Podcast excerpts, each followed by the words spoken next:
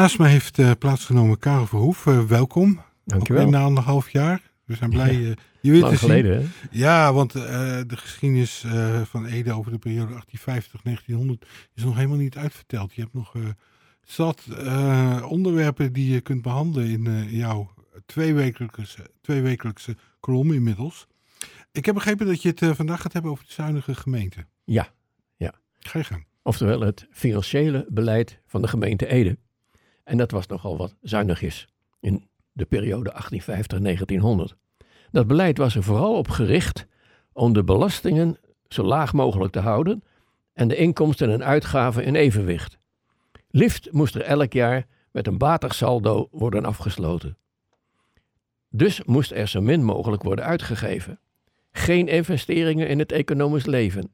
Geen school voor voortgezet onderwijs. Minimale salarissen voor werknemers in de lagere functies bij de gemeente.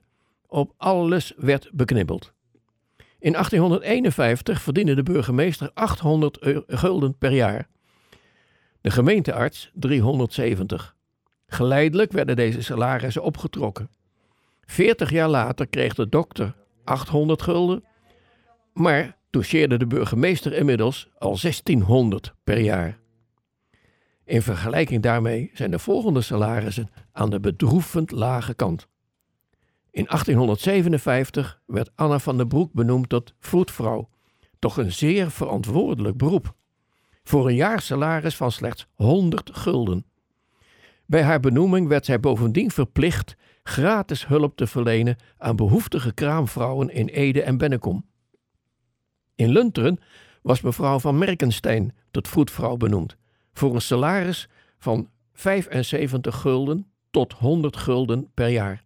Dat werd dus 75 gulden. Wetend dat de voetvrouwen van Ede en Otterlo elk jaar 100 gulden ontvingen, vroeg mevrouw van Merkenstein in 1860 en 61 opslag. De raad besliste echter dat hij geen vrijheid heeft gevonden om aan haar verzoek te voldoen. Mevrouw van Merkenstein hield de eer aan zichzelf en nam ontslag. Voorlopig geen vroedvrouw in Lunteren.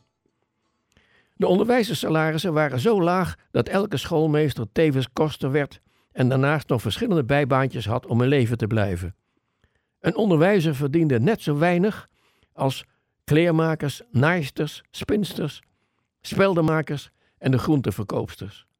Geen wonder dat er bijna voortdurend een ernstig tekort aan onderwijzend personeel was. Ook de beloning voor veel andere gemeentelijke werknemers was ronduit schamel. De jaarwedde voor de doodgraver was 55 gulden. 19 jaar later werd zijn salaris opnieuw vastgesteld.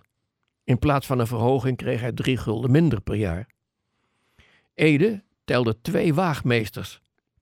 Die werkten in het hele jaar 1866 voor respectievelijk 50 gulden en 35 gulden. Ook de marktmeester haalde met 15 gulden per jaar net niet de balken en de norm. De salarissen van de markt- en waagmeester bevonden zich in 1891 nog op hetzelfde niveau als in 1866.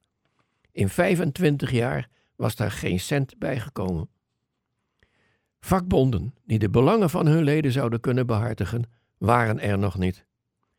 Maar het kon nog erger. In 1869 bepaalde de gemeenteraad dat de jaarwedde van de keurmeester van het brood kwam te vervallen. Dit laatste besluit betekende wel een financieel voordeeltje voor de gemeentekas, maar wie zou voortaan de zorgen, eh, zorgen voor de goede kwaliteit van het dagelijks brood? Dat was de juiste taak van de keurmeester. En op die broodkwaliteit was wel eens wat aan te merken geweest. Er waren bakkers die het niet zo nauw namen en die knoeiden met het gewicht en de kwaliteit van het brood. Door in het deeg zemelen, peulvruchten, andere meelsoorten of zelfs grind te verwerken om het brood zwaarder te maken. In het verleden had de overheid daarom de prijs en het gewicht van het brood in de zogenaamde broodzetting vastgelegd. Toen in Ede de keurmeester van het brood de laan was uitgestuurd, kwam in de gemeenteraad het probleem van de kwaliteitshandhaving aan de orde. Het werd aanleiding tot de volgende vraag van een bezorgd raadslid. Op hoedanige wijze verkrijgt men verbetering in de hoedanigheid van het roggebrood, vooral in het belang van de arbeidende klasse. Een mooi geformuleerde vraag. En burgemeester van Borselen, goed bekend met de werking van de vrije markt, antwoordde dat volgens BMW de concurrentie het beste middel is voor een goede kwaliteit. Laat de bakkers maar concurreren. Hoewel er geen keurmeester meer was, wilde de raad toch wel graag een voedzame en smakelijke boterham voor alle ingezetenen, en liefst zonder grind.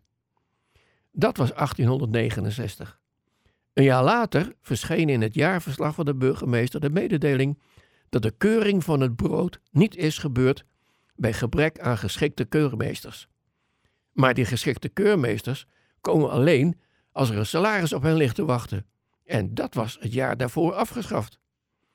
Ook vele jaren daarna staat er in het jaarverslag van de burgemeester geen keuring van het brood.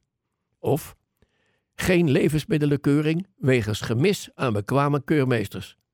Niet leuk voor de inwoners van Ede, die liever geen zand in hun boterham ontdekten. Zij waren er om het land te bewerken, niet om het op te eten.